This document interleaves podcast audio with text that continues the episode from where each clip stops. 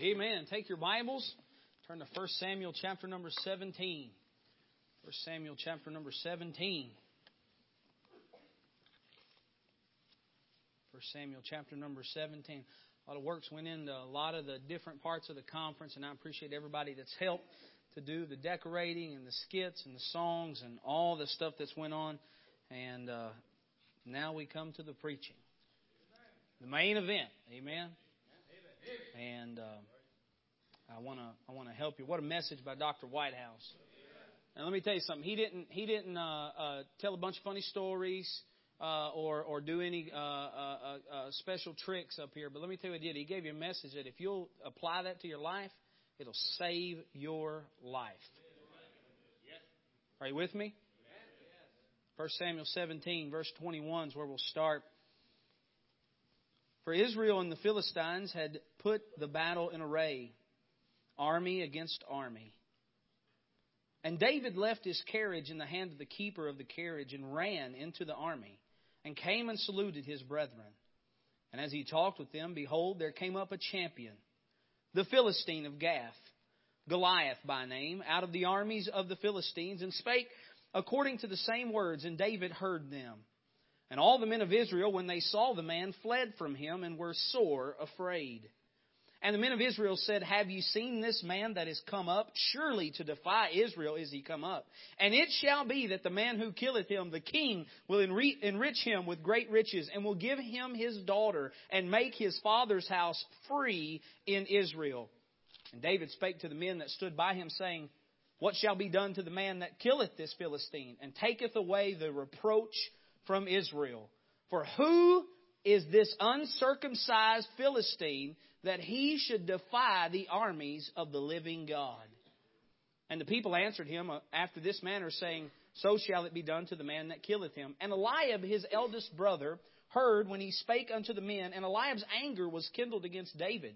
And he said, Why camest thou down hither, and with whom hast thou left those few sheep in the wilderness? I know thy pride and the naughtiness of thine heart. For thou art come down that thou mightest see the battle. Verse 29. For those of you that are a little older, you'll recognize it. The Bible says this, and David said, What have I now done? Is there not a cause? The scene is set here for one of the most memorable Bible stories if I were to ask you how many times you've heard a sermon or a lesson or a junior church message on David and Goliath, you probably couldn't remember them all. But tonight I want to preach one more time about David and Goliath and ask you, your generation. I wanted to say my generation, but I'm getting up there. Is there not a cause? Let's pray. Heavenly Father, I pray, Lord, I'm no Jack Hyles. I'm a wannabe rapping teenage boy who got saved, and God, who you chose to put into the ministry. And God, I'm so glad I get to be a part of what we do here. Lord, I love the fun and the skits and the games and the, and the activities, but Lord, this is the most important thing I've worked on all year long. Please, God, fill me with your power. Use me as I preach. And Lord, may there be someone here who sees more than a conference, more than a sermon, but Lord, finds their cause. In Jesus' name I pray. Amen. Look, if you will, at verses 1 through 3 of chapter 17, and you'll see the conflict. Now the Philistines gathered together their armies to battle, and were gathered together at that place, which belongeth to Judah, and pitched between Shochoh and Azekah. Now listen, I pronounce those however I want to, okay? Uh, but that that's how I'm doing it today. And uh, that place. Uh, and Saul and the men of Israel were gathered together and pitched by the valley of Elah and set in battle array against the Philistines. And the Philistines stood on the mountain on one side, and Israel stood on the mountain on the other side, and there was a valley between them. Verse number 16 says, and the Philistine drew near morning and evening and presented himself 40 days. The Philistines have now invaded Israel. They're about 15 miles from Jerusalem. And on one side of this valley, you have the enemy, the Philistines. On the other side of the valley, you have God's people, the children of Israel. And they are about to fight.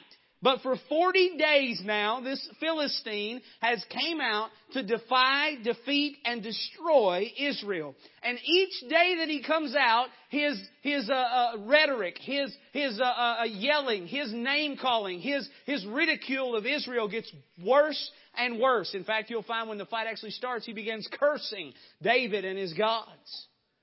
If you look at verses 4 through 7, you'll see the champion. The heavyweight champion of Gath. 10 feet tall. His coat alone weighing 5,000 shekels. That's about 125 pounds. Just his coat. His legs are covered. His chest is covered as well. He's got a bronze helmet. He's carrying a sword, we find out later on, and a shield. Holding a spear that weighs 25 pounds. This is a big dude. He's the champ. Alright? He's the, he's the undefeated, unbeatable, unchallenged, unstoppable, so rough and tough and mean that nobody on that side is going to come out and fight it. They're all scared. Verses 8 through 10, we see the challenge. He stood and cried to the armies of Israel and said unto them, Why are you come out to set your battle in array?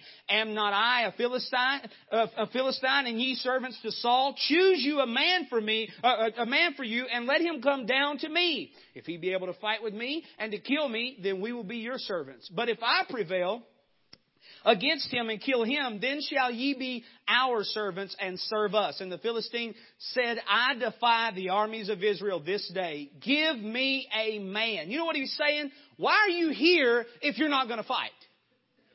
Why did you even bring the army down to the valley if you weren't going to step out and do something? Verse number 9 says, if you can come out and win, we'll serve you. But if you lose, you're going to be our servants. Verse number 10, I defy the armies. He was saying, y'all ain't nothing. Alright? That's in the Hebrew. And then he says in verse number 10, give me a man. It's almost like he's saying, is there any men over there in y'all's army? Because I'm standing out here now for 40 days asking for somebody to fight and nobody's came out. Who was going to step up? They were just speaking honest and candid, they were chickens and cowards and sissies, is probably what he called them. Okay? More in the Hebrew. In verse number 11, you see the condition. When Saul and all Israel heard those words of the Philistine, they were dismayed and greatly afraid. Listen now, this wasn't a group of farmers with rakes and hoes. This is the army of Israel. This is the king that isn't that little boy that, the, that pulled the sword out of the stone. This is the king that was head and shoulders above everyone else, and he's hunkered down, afraid. They had taken land, fought great battles, conquered cities, slew entire people as God blessed them mightily. But now here they are, crouched down in fear and hiding from one man. All of them knew it was a matter of time before they would be conquered and enslaved again, as he talked about, by the, by the Philistines. All of them knew that, and no one would even try. Till we get to verse 15, and we see the contender. But David went and returned from Saul to feed his father's sheep at Bethlehem. Skip to verse 17. And Jesse said to David, his son, Take now for thy brethren uh, an, an ephah of this parched corn and these ten loaves and run to the camp to thy brethren. And carry these ten cheeses unto the captain of their thousand and look how thy brethren fare and take their pledge. He had some bread and some cheese, and if you put that in the microwave, that's a pizza. Just saying. So here he comes, running down an army with those pizzas in his arm, you know. And as he jumps out of his taxi or his carriage, as the Bible says, here's what he finds out. This harp playing, ruddy shepherd boy got sent home in verse number 15 because they probably thought he was too young for battle. They probably thought he was too inexperienced to fight. They probably thought he wasn't war ready or wasn't tough enough to do what a soldier needs to do. Verses 17 and 18, Jesse sends him down to give those pizzas to his brothers. And in verse number 20, David gets out and hears the Philistine bad mouthing Israel, the king, and more importantly, his God. You see, David had family and friends in that battle. David had a father back home who was at stake had that, had the Philistines taken over Israel. He had a flock back home that he was willing to die for. And his faith was under attack. His future, if someone doesn't take that giant down, is gone. Then they say in verse 25, Have you not heard of this champion? He's the meanest, greenest, roughest, toughest hombre around. David interrupts them in verse 26 and he says, Who is that uncircumcised Philistine? He said, Who is that guy that don't stand a chance against a man of God? David had enough. And something had to be done. Verse 28 and 29, the cause. The, the uh, cowering, scared soldier Eliab, angry at David for doing something he was too afraid to do. says, hey, uh, listen, you're, you're too young and, and you're not serious. I know the naughtiness of your heart. You're just playing a game. You're not serious. David said, I may be young, but is there not a cause? David said, I may die, but is there not a cause? I may be the only one over here, and I'm the pizza delivery boy, and y'all are trained soldiers, and I'm the only one willing, but is there not a cause? I may have a job at home that I'm leaving behind, but is there not a cause? You may sit back and let the giant talk about your God and your king and your country, but me, sir, I have a cause. Is there not a cause? Is there not a cause that's greater than selfish ambition? Is there not a cause that's greater than making money? Is there not a cause that's bigger than having a career? Is there not a cause that's greater than sleep in the morning? Is there not a cause that's greater than pleasure, greater than the music of this world, greater than sports? As much as we get pumped up for everything else, is there not a cause? Because you see today there is a conflict. The devil and the world and even our flesh attack us on a daily basis. And it seems that each day and each year they get more bold in their attack, just like that giant. Like the Philistines and Israel, the church has been invaded. And on one hand, you hear walk, walk with God and love, uh, live for God and love God and serve God. And on the other hand, you see sodomites getting married. You see uh, babies getting killed. You hear filthy music coming from the Christian's car. You see fornication even in the church and in the youth group. Pornography on computers in Christians' homes. Hollywood being promoted and shoved down our throat. There's a conflict.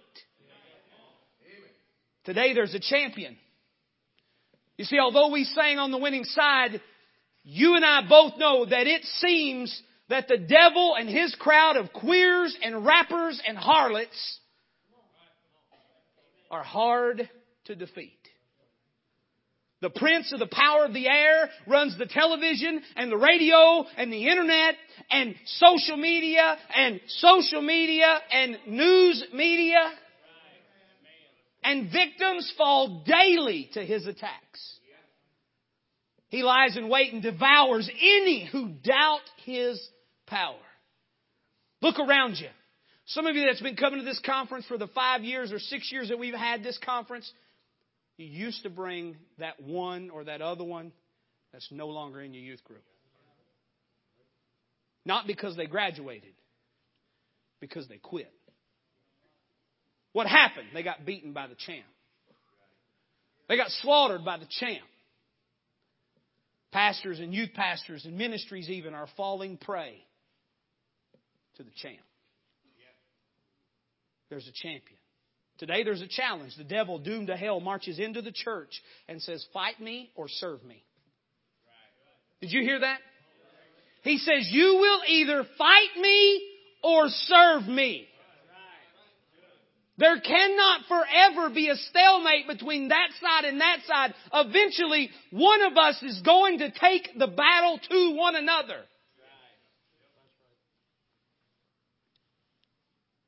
With our appearance, with his uh, attack on our appearance and our attitude, mocking our God that we serve in every sense of, of any sort of media, attacking the Word of God, belittling Bible standards fighting the faith and damning souls to an eternal hell. The challenge is laid out. Sadly, today there's also a condition. Many churches are changing, dying, or closing. Preachers and youth pastors everywhere are hiding in the ravine of the culture. Afraid of the enemy and huddling with the ones that they have still there. Meanwhile, the young people, you, the future, are dismayed. That's a, that's a Bible word from 17, from chapter 17. Dismayed, meaning confused, wondering. Do I really want to buy into this fundamentalist stuff? Is it really going to last? Or like those liberals say, is it on its last legs and going out the window?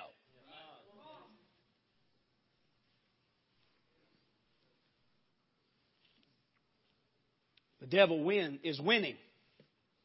Winning in our homes. Winning at destroying our homes. Winning at destroying our families. Winning at destroying our purity. Winning at destroying a life for God. And if we're not careful, we will run, we will hide, and we will quit. But I believe tonight the whole reason we did all this right here is because just like we, uh, just like the sign says, we're looking for some contenders. And I honestly believe that in this room tonight, there's a few young people that are willing to contend no matter the size of the giant, no matter the number of the army, but willing to contend. That's what this conference is about. If uh, uh, you, you don't want to uh, serve Satan or sin or the sickness of this world, and listen, uh, uh some of you may be young, you may be inexperienced, uh, you may think you're not war ready or tough enough to stand for God. But if you're willing to not run and willing to not hide and willing to not quit and willing to put up your dukes and throw a few every now and then, not at people, but at the prince of the power of the air. Will you stand?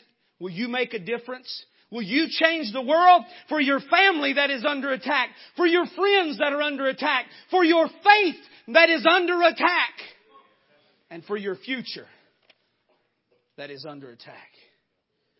With the conflict and the champion and the challenge and the condition and the contenders, I have a question for you.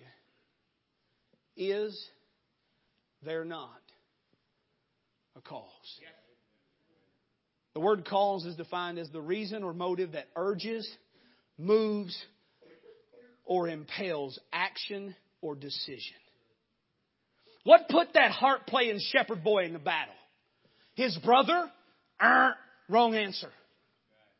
What put that uh, young man out there uh, with no experience in war? A cause. What pushed Noah to build a boat with no water around? A cause. What motivated Moses to the edge of the sea to part the Red Sea? A cause. What pushed Paul to continue preaching until his death? A cause. Our generation loves superheroes. Don't we? We're enamored by it. Why? Because we like seeing someone with a cause. We love stories of military war and fighting and winning. Why?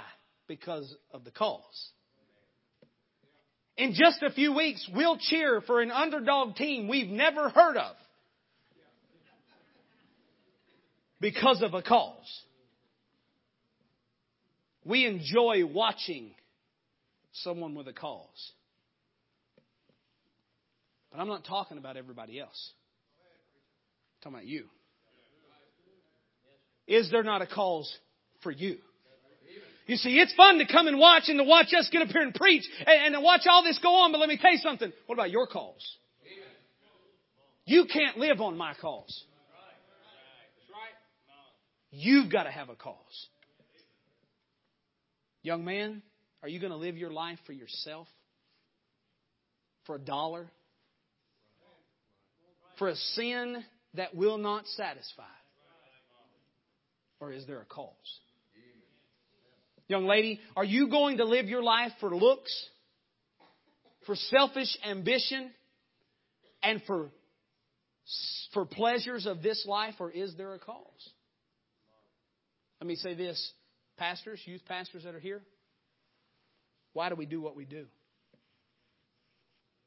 For popularity? For praise? For a paycheck? Or is there a cause? Because young people and older alike, let me tell you something, when all those other things go away, Your cause will keep you going. Listen, if Japanese kamikaze pilots were willing to die for an effeminate emperor in a loss, surely to goodness, there's a cause for you and I to live for God and not self. If Muslim terrorists blow themselves up for a made up moon god from hell, Surely there's a cause for a teenager to surrender their will to God's will. Is there not a cause? But Brother Davis, the enemy's so big and so powerful I mean, my friends, they've tried and I've seen them uh, try to serve God and they fail and they they go into the world. Uh, people I know have changed and they're not fighting anymore. They're hunkered down trying to hold out till Jesus comes. Nobody's fighting anymore. Nobody wants to take a stand. Nobody wants to do anything. We just want to hunker down and hold out till Jesus comes. What are you going to do with your life? You think, how much money am I going to make? How successful am I going to get? You ask a high school senior, what are you going to do with your life? I don't know. Usually that answer is the same two years into college. I don't think it's a lack of inexperience. I think it's a lack of a cause. What drives a man to dedicate his life to teach Christian school uh, and uh, Christian school kids, many of whom are, whom are unappreciative and ungrateful. A cause. What drives a man to pastor a church and to love people who many times don't love back? A cause. What allows a young man to surrender his life to Christ, to preach, to go to a mission field, to work a bus route, to be a soul winner, to live for God in His world. A cause. While the world dies and goes to hell, is there not a cause?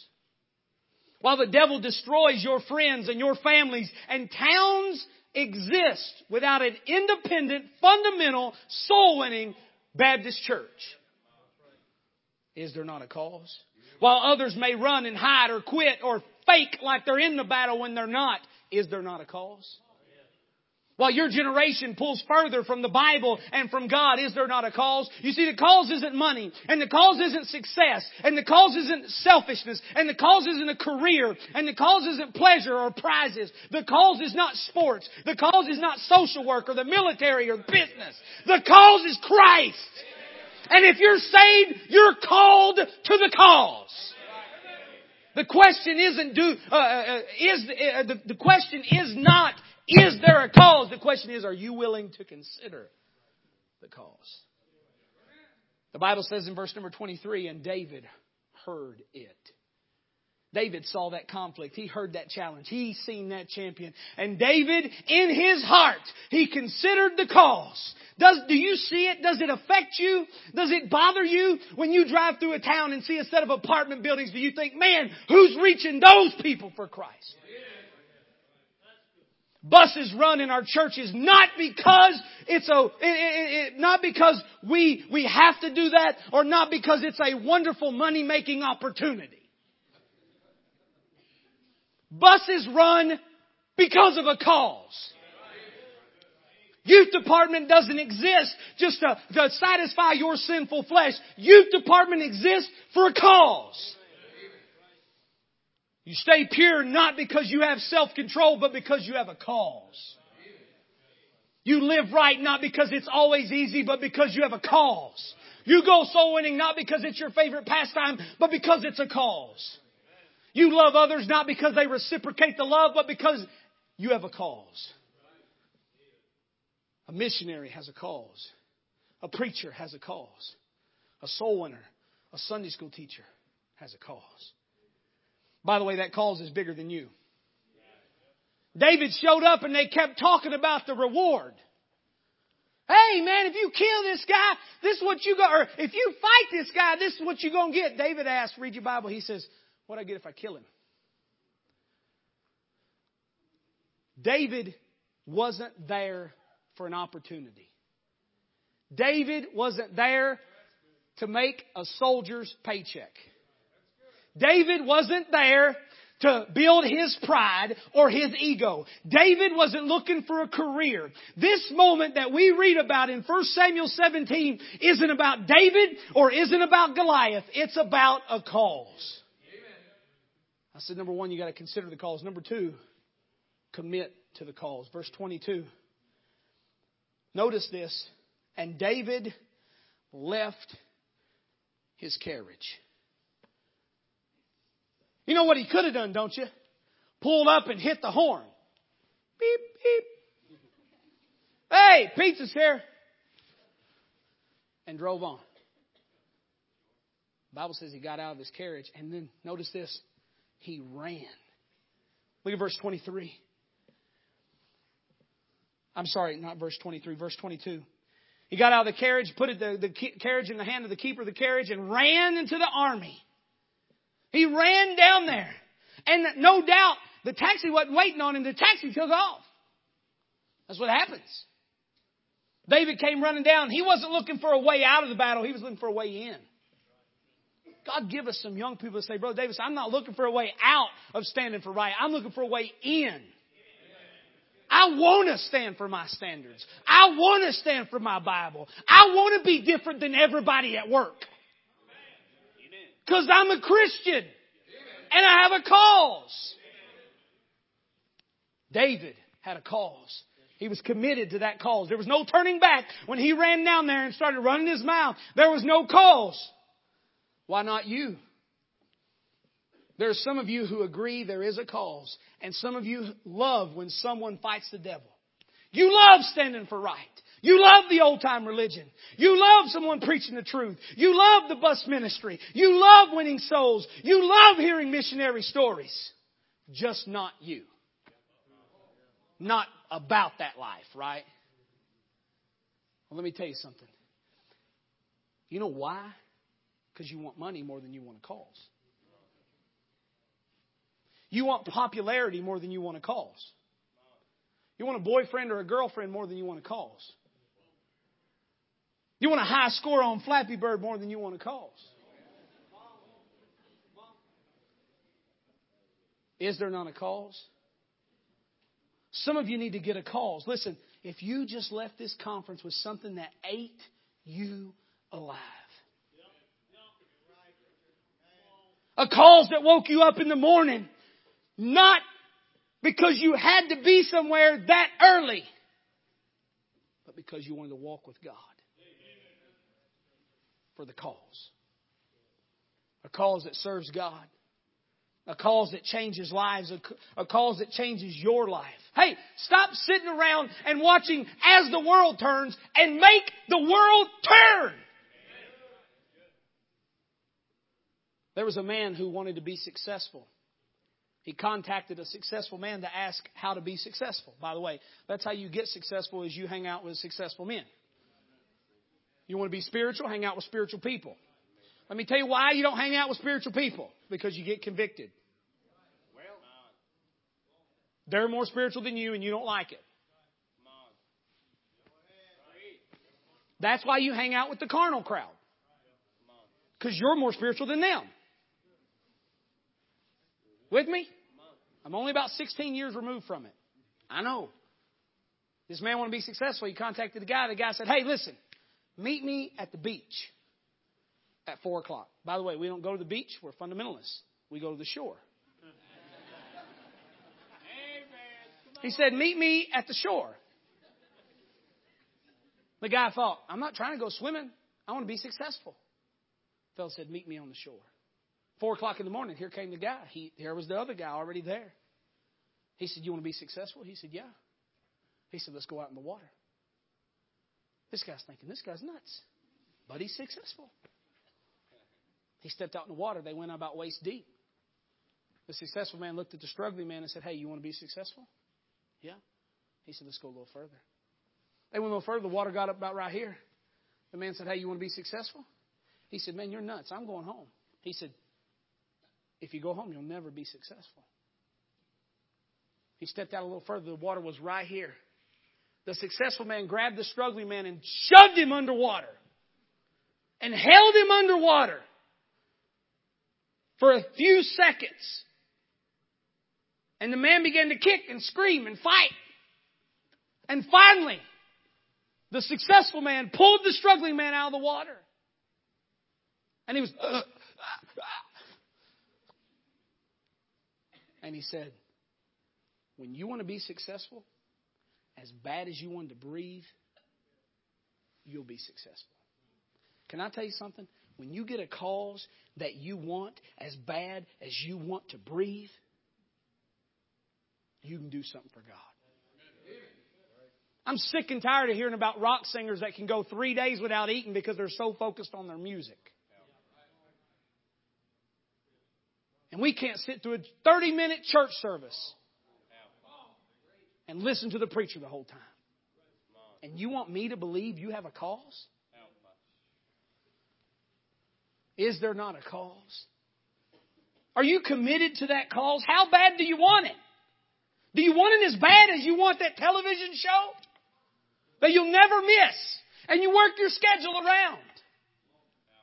Do you want it as bad as you want that sports championship that you train and you run and you sacrifice? Or is it just a Sunday social club? Some of you are more committed to a boy than to a cause. Some of you are more committed to a girl than to the cause. Some of you are more committed to a style of music where the artist could care less about you than you are to the cause. Is the cause of Christ not big enough to be given to? I mean, we're not talking about entertaining for 30 minutes. We're talking about changing the eternal destiny of a lost and dying world. Wow! That's something to live for. That's something to get up for. That's something to walk with God for. We're talking about families being rescued from the pits of hell and from sin and from liquor and from drugs. We're talking about lives being changed. We're talking about towns without churches getting churches. We're talking about youth departments. Somehow growing spiritually. Number three, and I'm finished. Consider the call. Be committed to the call. Number three, be confident in the cause. The cause. I'm sorry. Look at verse 46 of chapter 17. David said this This day will the Lord deliver thee into mine hand, and I will smite thee and take thine head from thee. David said, I ain't just knocking you out, I'm cutting your head off, big fella. Then notice why. And I will give the carcasses of the host of the Philistines. He said, Then I'm going to kill all your friends. This day into the fowls of the air, I'm going to feed your dead body to the birds, David said. And all the earth may know that I'm David. See, that's where I lose you. That's where we lose you. It's not about a stand with people clapping for you. It's not about everything going your way. It's not even about us. He said that they may know that there's a God in Israel. See, we fear. We fear as the Israeli army feared. We fear the odds. We fear we're too small. We fear we're too young. We fear because our family may not support us. Man, David's own brother looked at him and said, Man, you're not serious. Oh, man, you made the decision that you come. You didn't mean that. You ain't going to live that. You were just mischievous. I know the naughtiness of your heart. I know your pride. His own brother. We fear what our family is going to think if we give ourselves to a cause. We fear because we see others falling. We fear because we've tried it before and failed. Listen, David couldn't defeat Goliath. But a man with a cause could. A cause. What changes lives?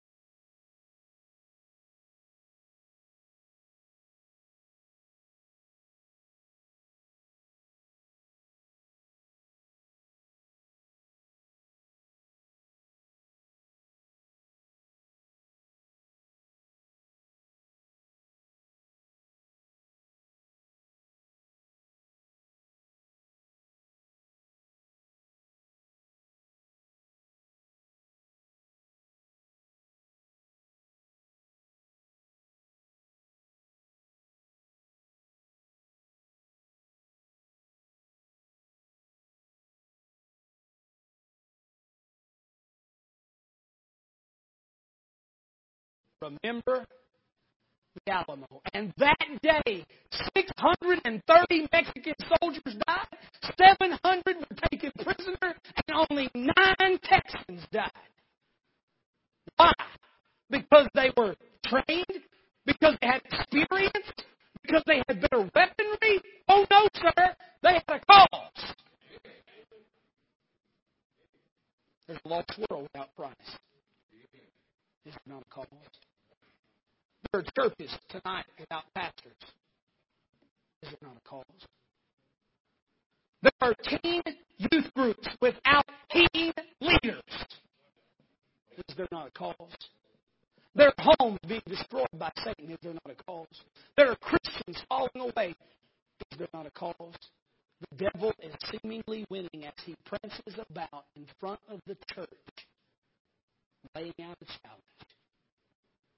Is there not cause? One legged school teacher came to Hudson Taylor. And with only one leg,